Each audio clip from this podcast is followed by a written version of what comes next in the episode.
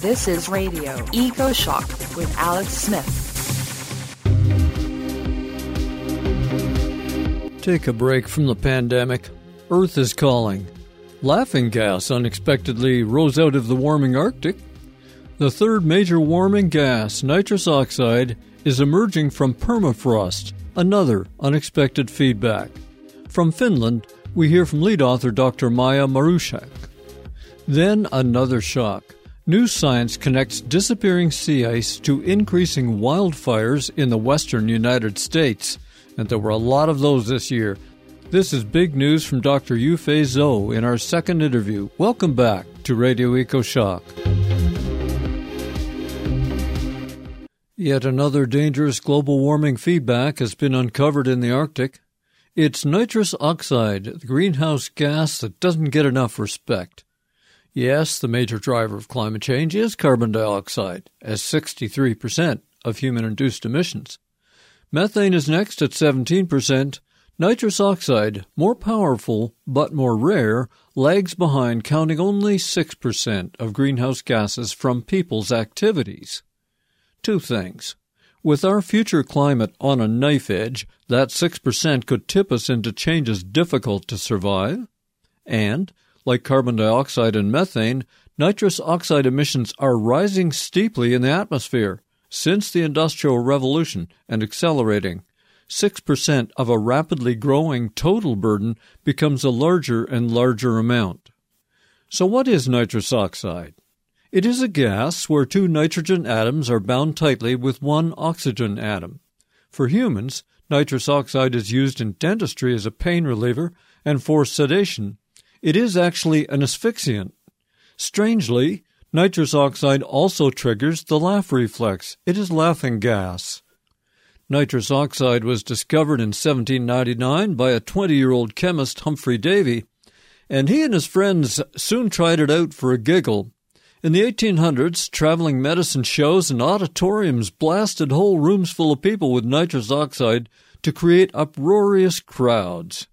It still returns periodically as a hip party thing, but remember, nitrous oxide is a dangerous asphyxiant that can be deadly. One other thing, according to Wikipedia. Quote, a 2009 study suggested that nitrous oxide emissions was the single most important ozone depleting emission, and it was expected to remain the largest throughout the 21st century. End quote. So it's not a good thing to have more of it. The basic element nitrogen is cycled through soil, plants, and our bodies and then back into the atmosphere. The process of nitrogen being captured by microorganisms is called nitrification. When those microorganisms or other ones release it again to make a gas, that is denitrification, where it unites with oxygen, escaping as the potent greenhouse gas nitrous oxide. Here is the new wrinkle. Until recently, science agreed the big plays in the nitrogen cycle are in the tropics. The Arctic has lots of nitrogen frozen in the soils, but it lacks the microorganisms that would free it. Well, thank goodness for that. But new science finds a warming Arctic and thawing permafrost. Serious nitrous oxide emissions are starting up. That means humans can emit even fewer greenhouse gases before we lose our livable planet because we have this northern feedback loop developing. So let's get to that new science. You hear about carbon dioxide and methane flowing into the atmosphere as permafrost thaws. But there is more. Nitrous oxide, the greenhouse gas we hardly ever hear about. It is pound for pound 300 times more powerful for warming than carbon dioxide. Nitrous oxide stays in the atmosphere for around 114 years. Humans induce about 43% of nitrous oxide gas reaching the atmosphere. The rest is natural, so to speak. But nitrous oxide from natural sources is getting a boost as the northern top of the planet thaws. New Science, published December 2021 in the journal Nature, explores vast lands where powerful greenhouse gases emerge in what could be a positive climate feedback. Dr. Maya Marushchak is a postdoctoral researcher at the University of Jyväskylä in Finland. She authored and co-authored dozens of works on the Arctic. From Finland, Maya, welcome to Radio EcoShock. Hello, everyone, and thanks for the invitation. How much warming comes from nitrous oxide in the atmosphere? Um, nitrous oxide is the third most important greenhouse gas after carbon dioxide and methane, and its contribution to the global warming caused by greenhouse gases is about 6%. 6%? Yes. Okay. Is nitrous oxide increasing in the atmosphere as carbon dioxide and methane are? It is increasing, and it is increasing more rapidly during the past four decades than it was increasing before. So compared to pre-industrial times, it has increased about 20% or a bit. That's quite a bit. There's a lot of nitrogen reappearing in the Arctic as the permafrost thaws, but previously scientists considered Arctic nitrogen less important than emissions that could come from the tropics. What has changed? That is very true. That traditionally people haven't been very concerned about permafrost nitrogen, and there is a good basis for thinking that uh, in Arctic this nitrous oxide doesn't matter so much. That is because Arctic is very cold environment, as we all know, and you have a lot of nitrogen in the soil, as you have a lot of carbon too. But it is there, quite well conserved by the cold temperatures and also by permafrost, so really locked from the microbial decomposition.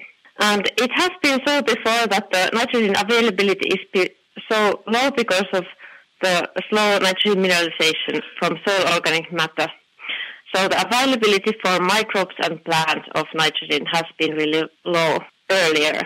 But now Arctic is changing very rapidly, as we know. So it is very quickly warming, twice as quick as the globe on average, or locally it can be even three times or four times quicker than the globe is warming. And that is causing big changes in this nitrogen availability from soil organic matter. So this nitrogen mineralization which uh, produces the mineral nitrogen that can be used by plants and microbes. That is now increasing, and also uh, this permafrost nitrogen that has been locked from decomposition that now becomes available when the permafrost thaws.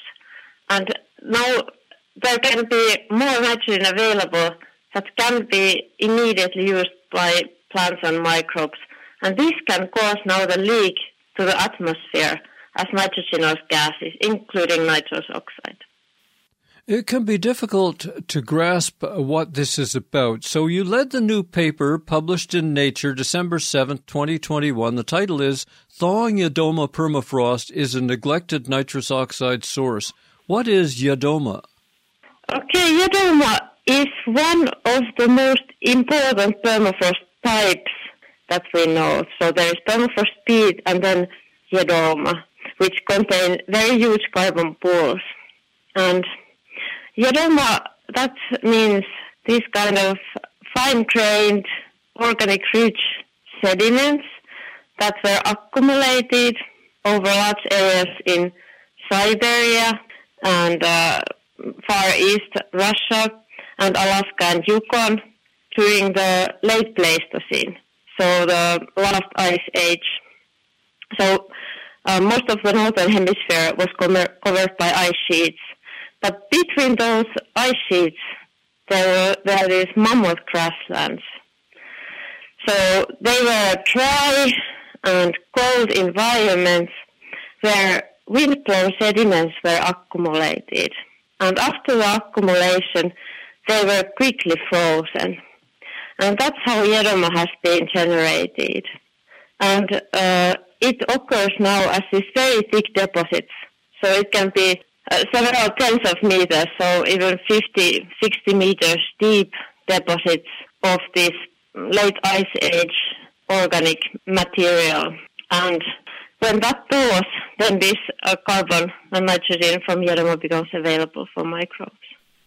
Is the Yedoma the actual wedges of ice that is stuck in Arctic land, or is it the landscape that contains those icy wedges?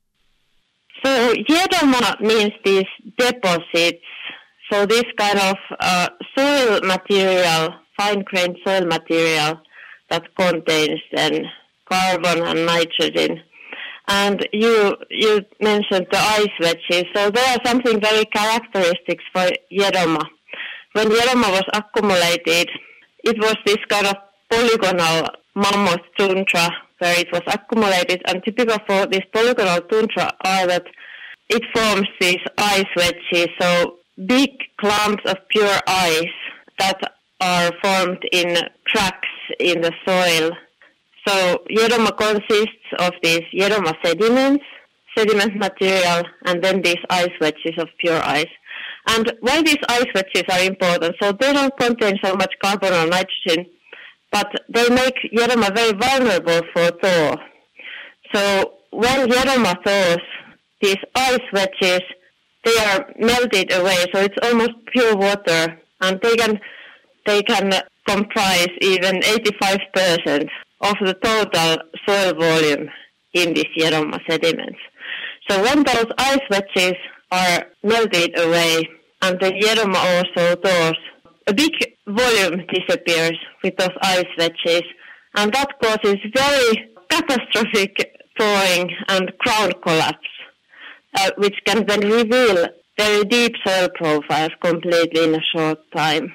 And in our uh, recent study, we really studied this kind of Yedoma exposure, so collapse sites where tens of meters of Yedoma are exposed in riverbanks. Is there a lot of this nitrogen-rich Yedoma in the world, and where is it? Yes, there is a lot of Yedoma in the world. So the Yedoma region covers more than 1 million square kilometers across the northern hemisphere and it occurs over large areas in Siberia and Russian Far East and Alaska and Yukon. And there's another common misunderstanding, and it's beautifully addressed in your new paper. To find past atmospheric conditions in the deep past, we know that scientists measure gases trapped in bubbles in the glaciers. But the nitrous oxide you warn about is not just ready sitting there in bubbles, ready to rise up from thawed ground. Please describe the process required after the thaw when nitrogen can go airborne as nitrous oxide. This is a very good question, and it brings to us to the main players of these permafrost feedbacks to climate change. So, I mean, no, the microbes. Uh, in our paper, we could very nicely link the microbial community in these thawed Yedoma sediments with these nitrous oxide fluxes. So we noticed that right after thaw, Yedoma sediments, they don't produce a lot of nitrous oxide. But it takes about 10 years uh, when the sediments are dried and stabilized and revegetated. And together with these changes, there are big changes in the microbial community. And we saw increased abundance of those functional genes which contribute to nitrous oxide production in the soils. There are two main processes producing nitrous oxide in soils, nitrification and denitrification, and we found increased relative abundance of these nitrifier genes that produce nitrate, and then we also find, found inc- increased abundance of denitrifier genes, which then use the nitrate to produce nitrous oxide. Yeah, th- these are very interesting dynamics, what happens after permafrost thaw, because often it's the case that permafrost is lacking some of the important functional microbial groups. But then in a real environment, the microbes can become abundant that were lacking in the first place. It's kind of a small revelation, really, to me in your paper, because if you need the right set of microorganisms in the soil and they're not there when the ground first thaws, that kind of means that, like the birds and the fish and the plants, microbes are pushing towards the poles as the ground warms and thaws? Well, this is kind of what is happening. Uh, it's not this kind of northward migration like can happen for the tree line or for the birds or some plant species, but it is so that what we find in intact permafrost before it has been thawed, that doesn't mean that nothing else can access there. So microbes, they can be moving within the ground with water flows and they can be also dispersed by air. So more or less it is so that any microbial groups, they can start to thrive, thrive in this thorn permafrost with time. So depending on the environment, is it wet or dry, what kind of conditions are there? So the right microbes will find there. And um, with Yedoma, which is nitrogen-rich sediment, it makes sense that nitrogen transforming microbes will find their way there. And in right conditions, they will start to produce nitrous oxide. At the 2012 meeting for the American Academy for the Advancement of Science in Vancouver, I was there. I listened to a conversation among permafrost experts, and even then, just 10 years ago, permafrost emissions seemed like a kind of obscure subject for experts. Uh, it would take thousands of years before anything much happened. But now we're seeing changes in a lifetime, and I find widely different predictions about the speed of permafrost thaw and when emissions will enter a feedback loop, etc. What are your predictions about timing?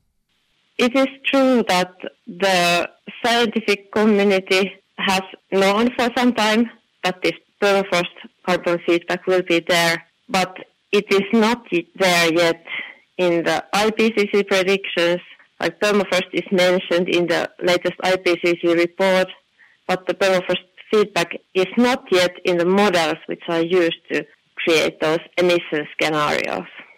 So it's always that policymaking is lagging behind what scientific community knows.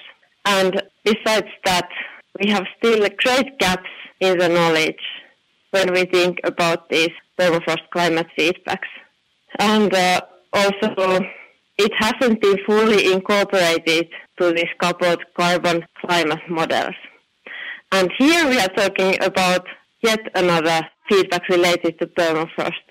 So these nitrous oxide emissions, it's a direct feedback to climate change, but also this permafrost nitrogen that has great implications for the carbon cycle.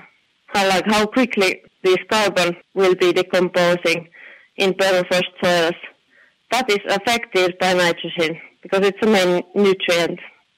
And also the potential for Arctic vegetation to take up atmospheric CO2, so this cooling effect to climate.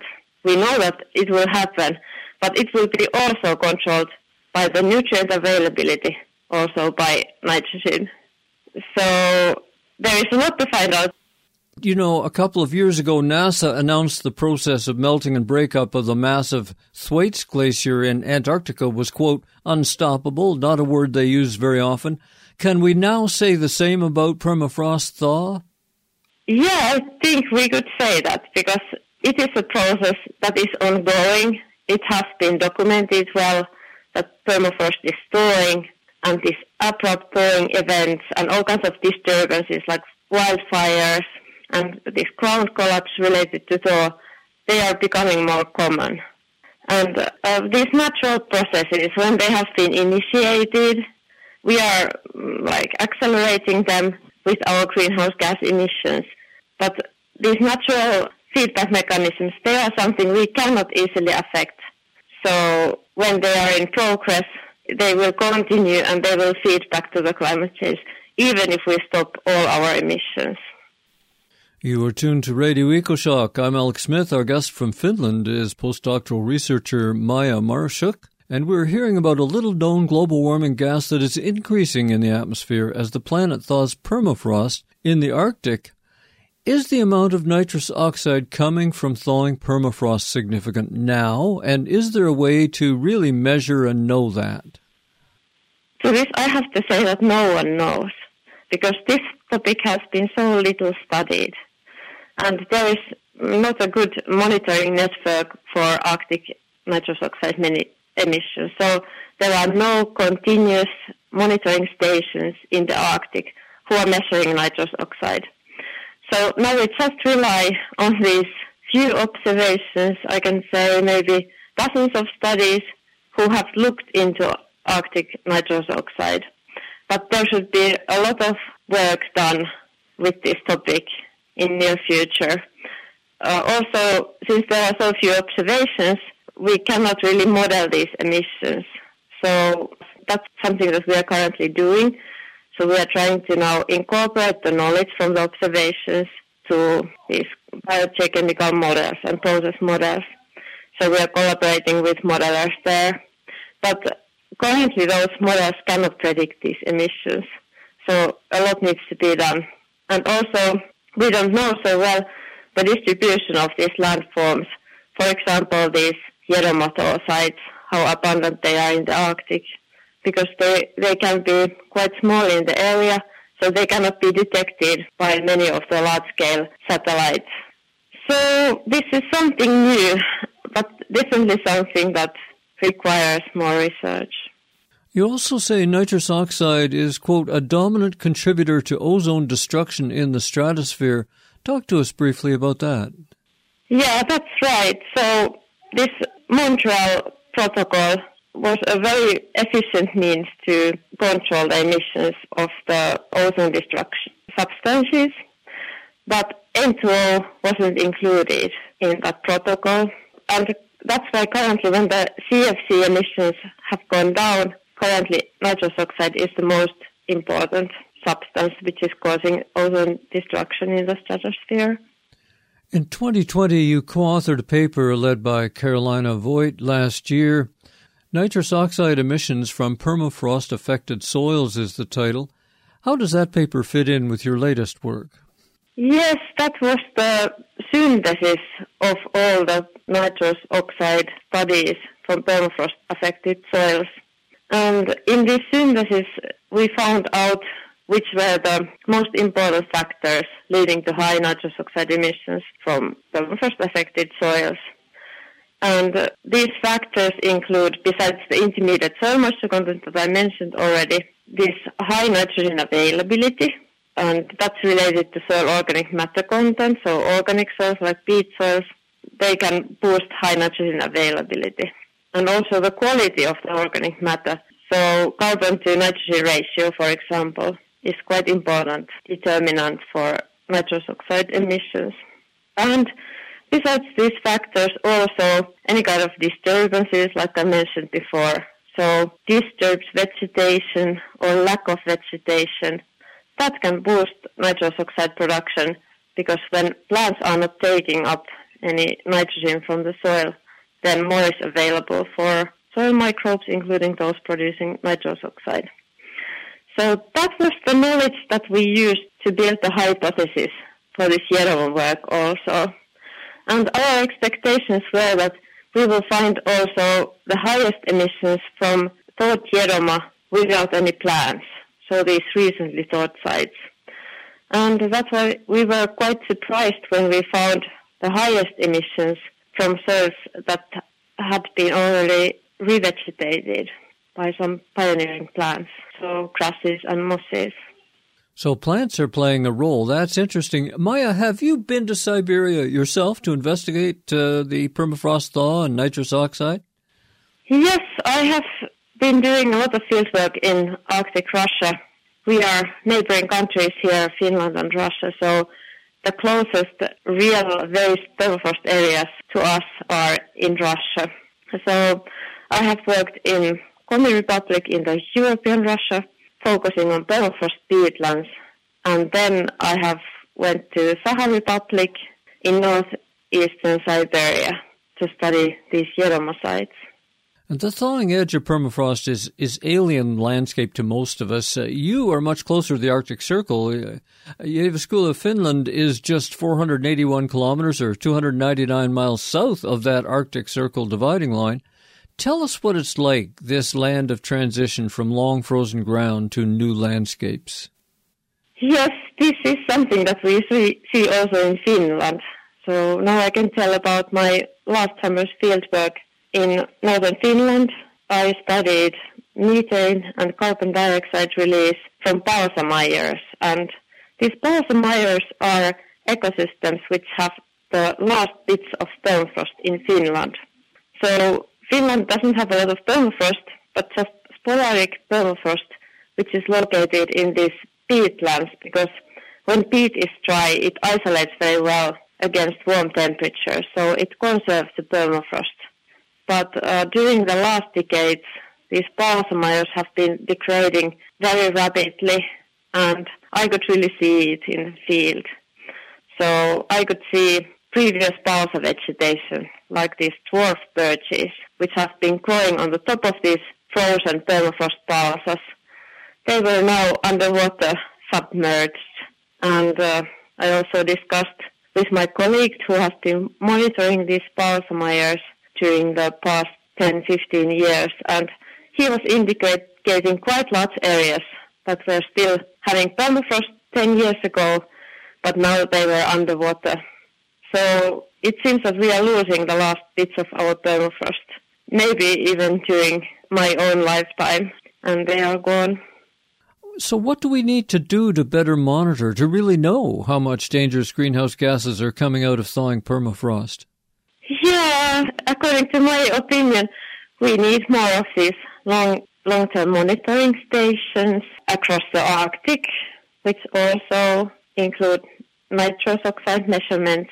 Because when we are talking about something that hasn't been studied before, it is very, very difficult to know if these emissions have been always there or if they are there as a result of recent climate change.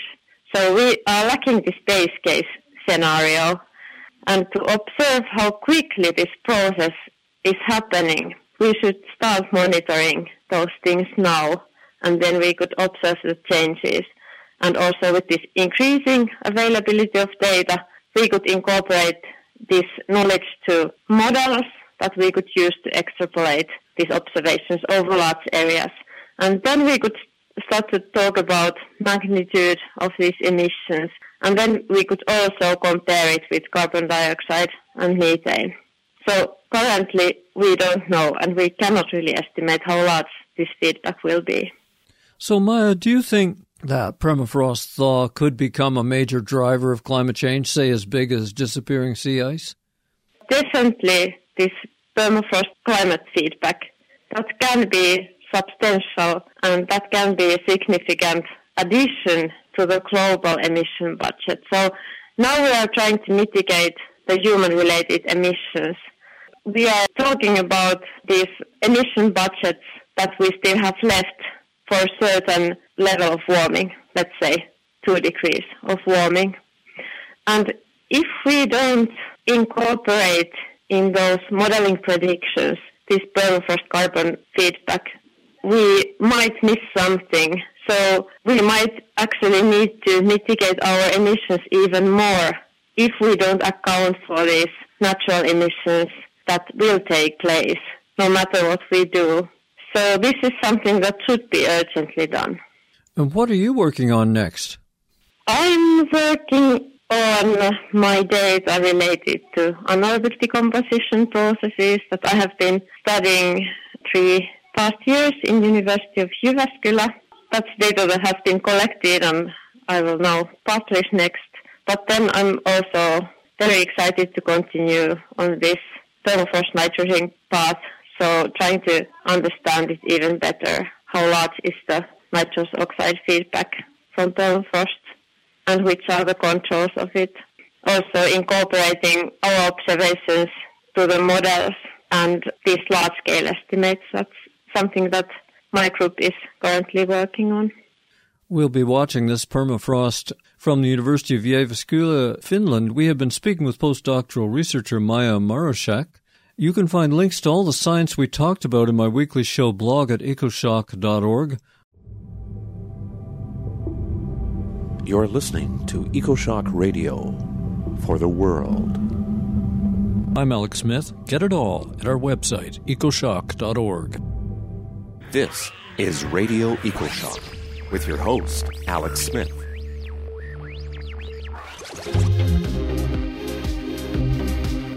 Now that more of the Arctic Ocean is exposed to the sun every summer, could that affect weather in North America, Europe, Russia, Japan, or China? Does the record retreat of Arctic sea ice change weather in the mid latitudes where billions of people live? Could that help explain strange weather in the Northern Hemisphere in recent years? We all want to know. In 2012, Dr. Jennifer Francis from Rutgers blew the doors off this question her paper was published the same year a giant polar storm broke up thin sea ice to create a record low that still stands in 2022. I interviewed Dr. Francis on that paper and again over the years. In 2017, we heard scientist Ivana Cvijanovic explain low sea ice was bouncing into the Pacific weather systems, bringing drought to California. That serious drought has persisted for years. But other serious scientists disagree, starting with Mark Serreze, the director of the National Snow and Ice Data Center in Boulder, Colorado. At the recent COP26 climate gathering in Scotland, senior research scientist Walter Meier from that center gave a presentation at the Cryosphere Pavilion. Meier called the connection between low sea ice and mid latitude weather wishful thinking. Let's hear that, and then we go to yet another strong science paper showing low sea ice is definitely connected in some way to increasing wildfires in the western United States. Dr. Walt Meier at COP26, November 5, 2021. The other extremes that people talk about a lot is, is the mid latitude connection, the connection between the Arctic and the changes in, in the sea ice and the Arctic warming and how that may affect the mid latitudes. And this was a, a really big paper. Uh, Jennifer Francis and Steve Vavrus uh, in Geophysical Research Letters published in 2012. And this, in in our community, I'd say this made a, a bang. This was, you know, maybe not quite Einstein special relativity level, um, but this was a pretty big paper um, and really got a lot of attention.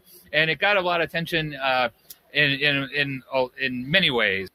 First, to kind of just quickly summarize their paper, the idea is you know, you're, you're warming the Arctic and you're you're losing sea ice, you're warming the Arctic. That's that's changing the balance between the warm Art or the cold Arctic and the warmer mid latitudes and the jet stream kind of is essentially set up by this balance by the, the colder arctic and the warmer mid latitude and you can break down that can break down from time to time as cold air spills out and the jet stream gets kind of wavy instead of being more west to east flow. And the idea is is that as you warm the arctic that balance is is decreasing. So it's more easy for that that outflow of that colder air, which is relatively less cold, to spill out and cause this wavy jet stream. Um, and that that does is it it weakens the jet stream. You get more of a north south flow instead of a east uh, instead of a west to east flow. That can that leads to more extreme events. So when you have this wavier jet stream, that allows you know air from the south to more easily infiltrate north on the one side or from the north that filtrate south. So you can get cold air outbreaks, you can get heat waves. It also tends to slow storm tracks. So you get more extreme events. You get highs that get stuck and you get a heat wave and drought. You can get flooding you get a storm that moves very slowly as the, the jet stream doesn't move it out like it normally would. So that's kind of the idea behind that paper and, and behind the idea of this connection. And like I said, it got a lot of attention uh, at the time and it still gets a lot of attention. Um, this is just this last winter. It certainly got a lot of press in the United States, especially when anything happens in Texas. It gets a lot of attention in the United States. Um, but when they had the big uh, cold outbreak, record near record low or record low, it was certainly lowest in many many years um, in February 2021, and it caused a big power failure, um, and people lost power and had pipes breaking and flooding, and uh, um, I think our people still recovering from that. So so it had a big impact, and it really, uh, you know, it was a cold air outbreak, a very strong cold air outbreak. So you know, even at this point, there was the connection, or people talked about this, is the the warming Arctic and how that was one thing that could be contributing to that. So, you know, is there actually a connection? So this is where it, has been an interesting discussion. There's been a lot of talk, but it, it, it stirred up a lot of talk and a lot of controversy, um, and particularly from kind of a skeptical community. Um, there were a lot of people that really pushed back and, and still are pushing back against this, that they don't feel that there's that this connection is really there. Looked at some data, some reanalysis data, and basically correlated these these changes in the jet stream with the, the loss of sea ice and with the warming. And of course, we all know correlation does not mean causation. A lot of uh, folks, especially tropical climatologists, uh, atmospheric dynamics folks that really felt that the Arctic is is not a big enough player. Uh, it's it's a smaller area. There's not as much energy. That the the tropics are really much more of an influence on the mid latitudes compared to the uh, compared to the Arctic. You know, it, it, wasn't just this oh that's this kind of like belief. Uh, there there was papers that have been published that showed that you know no there there isn't a link. They don't find a link depending on what data is looked at um, and how it's looked at. So it, has gone back and forth for many years. But nonetheless, this just came out in September. Uh, Judah Cohen's one of the uh, folks that have been uh, pretty uh, big into the research and have, have found some links uh, between the variability in extreme, win- especially in extreme winters. So this was in September, and saying yes, there is a link. And uh, you know, I think one of the things that's it's a concern is it, it, may be wishful thinking to some degree. Not to say that like Jennifer Francis and Steve Vavrus and others that have found links that they're they're making things up or that they're they're not interpreting the data correctly. I mean, they're really uh, great scientists. You know, I know Jennifer and Steve, and they do great work, and their you know their papers are good. But I think there are things that, depending on how you look at the data, it, you can come up with different answers. And one of the things is we're looking at extreme events, and extreme events are by their nature rare. And trying to detect a signal in extreme events and a record that's only about 40 years old is very difficult to do. If you've got something that happens only once in a century and it starts to happen and you've changed things so now it happens once every 50 years, well, do you actually see that in a 40 year record? And again, there's this temptation, I think, to in wishful thinking to try to make that connection. Um, and as a scientist, I think we have to always be careful about that. You know, one of the questions as someone who works in the Arctic, give presentations, especially for sea ice, people in in uh, Europe, people in the United States, in the lower 48 United States will say, well, you know, what does this mean for me? And you know, for Greenland, Antarctica, ice sheet, sea level rise, you can make a connection. For sea ice, it can be hard to do. You know, you can talk about how sea ice is a is a bellwether. You know, the changes that are happening to sea ice are going to happen to the rest of the globe later. But there's that temptation or desire to really want to say, no, the sea ice loss is going to affect you directly, and so this is the, this mid latitude teleconnection is a great thing to to make that connection to say that big snowstorm you had or that big heat wave that was due to the sea ice or partly due to the sea ice or, or the arctic warming but you know it's hard to say if that data is really there yet but I, I caveat that also with you know you're taking an area roughly the size of western europe um, the arctic ocean and you're changing it from almost completely ice covered year round to being almost seasonally ice free at least during the summertime. You know, that's changing the albedo from, you know, 0.7, 0.8 to 0.1. Um, that's a huge change over a big area. And I, you know, I just don't think you can make that big of a change without having some effect outside of the Arctic. And I think as that, as the changes continue to occur, and as we get a longer record, I, I think we will start to see um, some signal outside of the noise. What happens in the Arctic doesn't stay in the Arctic. I do think that that is true. That was research scientist Walt Meier from the National Snow and Ice Data Center giving a presentation at the Cryosphere Pavilion at COP26 November 5, 2021. Dozens of papers show links between missing sea ice and weather further south. I think Walt Meier does a disservice by calling that link wishful thinking, like a sales pitch to interest big populations in the South. But that is just part of the downplaying of the real climate emergency typical at these COP meetings and their utter failure to control climate change over the last 25 years. Scientific caution may kill us yet. As Jennifer Francis points out, the observed links between low sea ice and jet stream distortion are just recorded facts. The tough part is to find the links or the drivers to the south. You are about to hear from the lead author of yet another new paper showing those connections from sea ice, this time to western wildfires like the stunning record fires of 2021. Check out the Radio EcoShock website. We're at ecoshock.org. Record busting, heartbreaking fires have become the new normal in the western United States. Incredibly, new science finds a driver far, far away. The paper is called increasing large wildfires over the western United States linked to diminishing sea ice in the Arctic. How is that possible? The lead author is Dr. Yufei Zou. Zou led dozens of papers not just on fire science but on aerosols and air pollution, including in China. Until recently, he was a research scientist at the University of Washington and the Pacific Northwest National Lab. Now, Yufei Zou brings expertise to a new climate risk company called Kettle. Yufei, welcome to Radio EcoShock. Yeah, thank you. Thank you, Alex, for having me here. Well, through smoke and flames and evacuations and closed highways, listeners on the West Coast feel like survivors. How serious is the increase in fire in the western United States? Well, I don't want to be a whisperer of bad news, but uh, those personal experiences and feelings are supported by statistical numbers in multiple fire data sets. And during the past few decades, both numbers and annual burn areas keep increasing over the western U.S. And the annual average burn areas of large wildfires grew by about 300% between the 1980s and 2010. In 2021, almost 9,000 wildfires burned more than 2.5 million acres in California, making it the second largest fire season right after 2020 on record in California's modern history. So these destructive fires have caused tremendous damage to people's lives and properties. And they also release a large amount of greenhouse gases and toxic aerosols into the atmosphere, posing a serious threat to public safety so, what are the observed relationships between retreating sea ice in the Arctic Ocean and increasing fires in the western United States?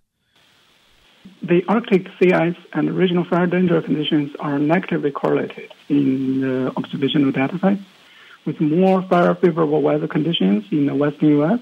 following less sea ice in the Arctic, and vice versa. In the meantime, more fires and uh, larger burn areas are observed over the West U.S., and these fire favorable conditions, like what we experienced in recent years. And this observed, observed relationship motivated our study to investigate the underlying mechanism behind it. Yes, and to tie these distant actions together so far apart, we need the concept of teleconnection. What is that, and how real is it? The term teleconnection refers to a linkage between weather changes occurring in widely separated regions, like what we are discussing here, and is commonly applied to correlated uh, atmospheric variability on monthly and uh, longer timescales, reflecting large-scale changes in atmospheric wave and jet stream patterns that influence weather over a long distance away. The most famous teleconnection pattern might be the southern oscillation as the atmospheric component of El Nino, which links surface air pressure change between the eastern and the western tropical Pacific regions. And there are many other teleconnection patterns, such as the North Atlantic oscillation and the Pacific North America patterns, etc., all working together to shape weather conditions we're, we're experiencing. Does teleconnection operate high in the stratosphere or closer to us in the troposphere? There are different atmospheric pathways being proposed regarding those teleconnections between the Arctic and the mid-latitude regions. In our case, we observed a tropospheric pathway to link uh, atmospheric change in the troposphere driven by Arctic sea ice change to fire weather change over the western U.S. When we try to anticipate the weather, the public has learned to watch ocean heat conditions in the eastern Pacific called either El Nino or La Nina. How does the Arctic sea ice teleconnection compare in its strength, so to speak, to that? Um, we do compare uh, this Arctic-related teleconnection with uh, ENSO as the leading mode of climate variability that ties to sea surface temperature change over the eastern Pacific Ocean. Uh, eastern tropical Pacific Ocean. And we found comparable impacts of these two teleconnections on regional fire weather between years with minimum and maximum sea ice. However, the strength of ENSO impacts vary year by year with no uh, significant long-term trend, while the strength of the Arctic-related teleconnection shows an increasing trend due to continuously melting sea ice in a warming Arctic. And another difference between these two teleconnections is that the current generation uh, climate models show better agreement on the variability and influence of the of the ENSO teleconnection than that of the Arctic teleconnection, suggesting a more challenging job to capture the Arctic-related teleconnection processes in those climate models. If there's low sea ice during an El Nino year, which is expected to be hotter, does that indicate a possible super fire season? Why were the fires so bad in 2021, which was a La Nina year? These climate factors could act in a constructive way with boosted effects, but they may also cancel out each, with each other to result in a neutral effect. The actual impact of either Arctic change or the uh, El Nino La Nina cycle depends on the location we're interested in. So, for example, it is true that uh, El Nino winters are generally warmer than usual in most parts of Canada and the northern half of the U.S.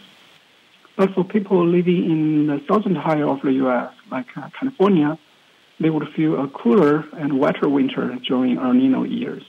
And during La Nina phase, these deviations from normal conditions are generally reversed. So therefore, a La Nina year could be bad for fair conditions with more hot and dry weather over in the southern U.S. due to a forward shifted um, Pacific jet stream. This is also confirmed by our analysis in the supplementary information of our paper. How do you know increasing amounts of greenhouse gases in the atmosphere are not directly responsible for heating and drying the West, rather than a relationship with Arctic sea ice levels? The direct effects of greenhouse gases and other anthropogenic forcing were evaluated by comparing the AMIP and AMIP PF forcing experiments from the CMIP 6 project.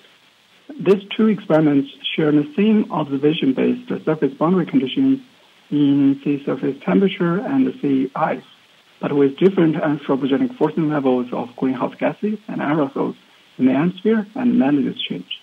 So please note that the difference of these two experiments only isolates the direct climate effects of anthropogenic forcing agents left in the atmosphere and the land, while the indirect effects of these forcing agents are still preserved in the ocean datasets used to drive both experiments since the ocean absorbs more than 90% of the heat, uh, the heat gained by our planet, it's not surprising that the changes in surface boundary conditions, including both SST and CS change, dominate atmospheric anomalies we saw in, in our simulations.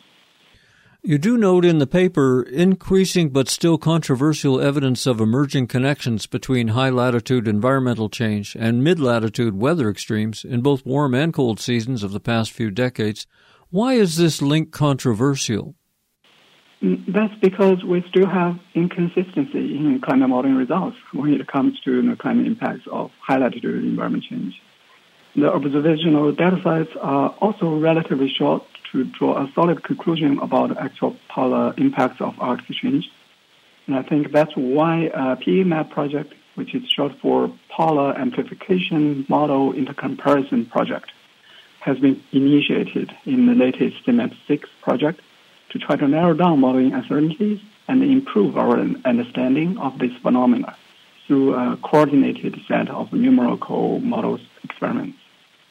And the well known British researcher James Screen suggests the pattern you describe may change if sea ice is lost across the whole Arctic. A so called blue ocean event could happen before the year 2050. Let me quote from Carbon Brief here.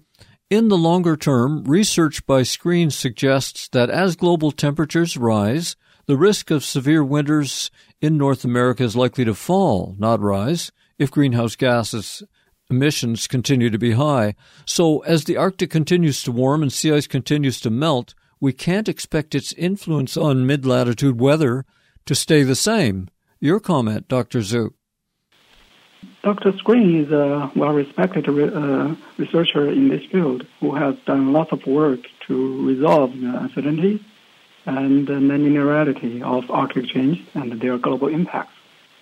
Many previous modeling studies have also suggested nonlinear responses in middle latitude weather to Arctic ice forcing with different intensity. It might be true that the teleconnection relationship we're talking here will be totally different given an ice-free Arctic. But that's a different question from what we discussed in our paper, as we mainly focused on the past four decades as a transient time period when the Arctic is still experiencing drastic change.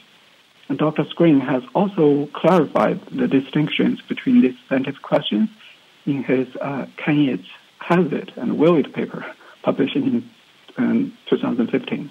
Our paper was inspired by this insightful discussion by focusing on the first two questions uh, from a retrospective view.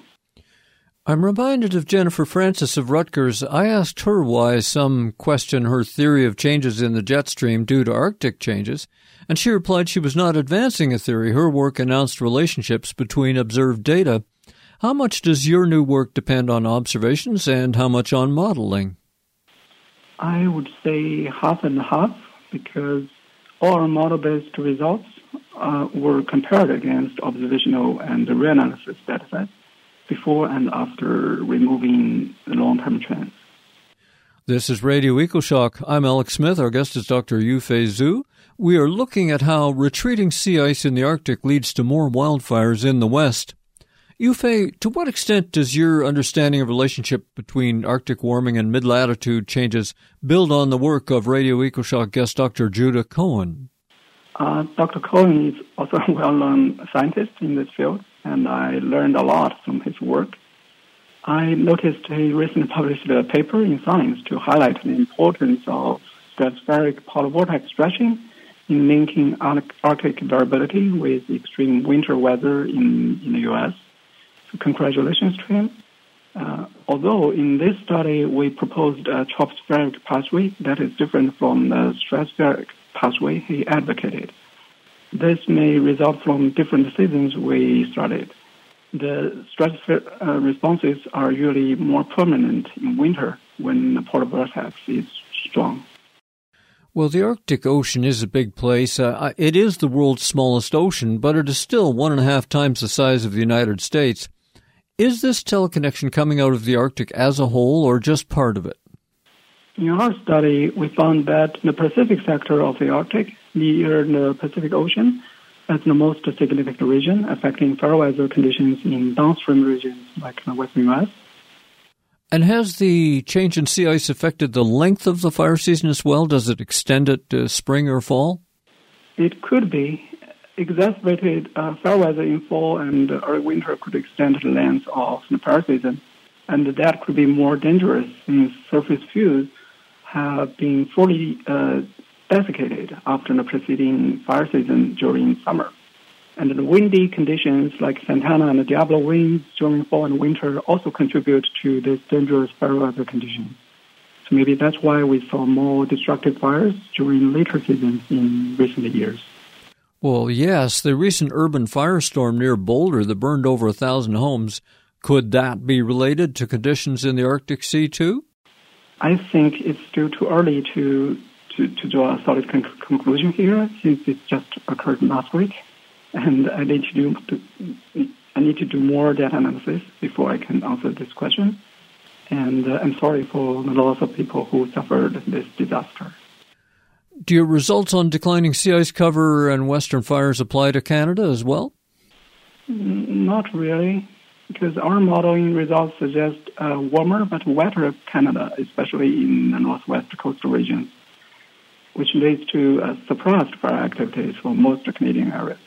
And similar changes are also evident in reanalysis-based composite results due to poleward shifted jet streams and uh, storm tracks. How detailed is this relationship? Does it work with data by decades or right down to the year? For example, the Arctic Report card from NOAA says sea ice records for 2021 are not record lows, but still among unusually low years.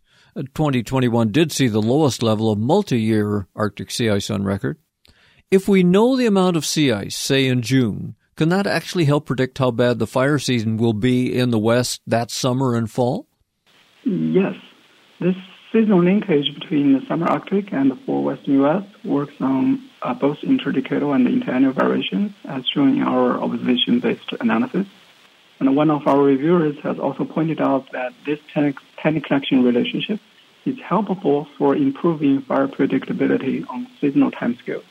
But more work needs to be done to integrate this relationship with other influencing factors like uh, atmospheric internal variability and ENSO impacts. You mentioned that 2015 paper by Barnes and Screen. Uh, it was titled "The Impact of Arctic Warming on Mid-Latitude Jet Stream." Can it? Has it? Will it? You find affirmative answers for can it and has it, but what about will it? Can it be worse? Yufei, do you expect the trend of more fire weather to continue into the future? Yes, we actually answered the will it question in another paper published in 2019. and we predicted a near, near doubled annual burn area change in North America from the, from the 2000s to the 2050s using the same fire model in this study. But th- that's a synthetic effect driven by all forcing factors, not just by the Arctic change discussed in this paper. But a doubling of, of fire by 2050. Yes. Well, at, le- at least of fire conditions. So in 2021, the government's Oak Ridge National Lab published your proposal to create a new hybrid of machine learning and observations, a kind of open source mechanism for predicting wildfire risk. Is that going to happen? I hope it will happen sooner than later, but uh, it requires lots of uh, effort with more resources that are um, not available at this moment because I recently changed my job. Yes, you transferred to a San Francisco startup which offers new climate science to help reinsurance companies assess the real fire risk in the western U.S. Did I get that right? Is that what Kettle does? Yes. Our goal at Kettle here is to balance risk in a changing climate. And we aim at improving fire prediction skills for a better understanding of fire risk in fire-prone regions like California. And we are developing new data-driven fire models based on process-based fire models and tons of observational data and uh, advanced machine learning techniques to achieve this. Just on a personal level here, a lot of Americans and Canadians used to love summers. Now they fear it, uh, partly because of the fires, the threat of evacuations all the time, and air too smoky to breathe. What can we do to help keep that from getting worse? I think uh, it requires collaborative efforts of all people living on this planet to address this issue associated with global climate change. And the, th- the things we can do in our daily life could be more energy conservation and emission reduction. And we can also try a carbon neutral lifestyle by following the three R's principle to reduce our carbon footprint. And this three R's principle generally refers to reduce, reuse, and recycle. Is there anything else you'd like to tell our listeners? Yeah, thank you all for listening, and it's, it is my greatest, my greatest pleasure to share with you about our work and thoughts in this pro- program, and wish you all a happy and a healthy new year. We've been speaking with Dr. Yufei Zou, lead author of the recent paper in Nature Communications, Increasing Large Wildfires Over the Western United States, linked to diminishing sea ice in the Arctic. You can find links to follow up more in my weekly show blog at ecoshock.org. Yufei, thank you for sharing your time with us. Thank you, Alex, Alex for the invitation. Yeah.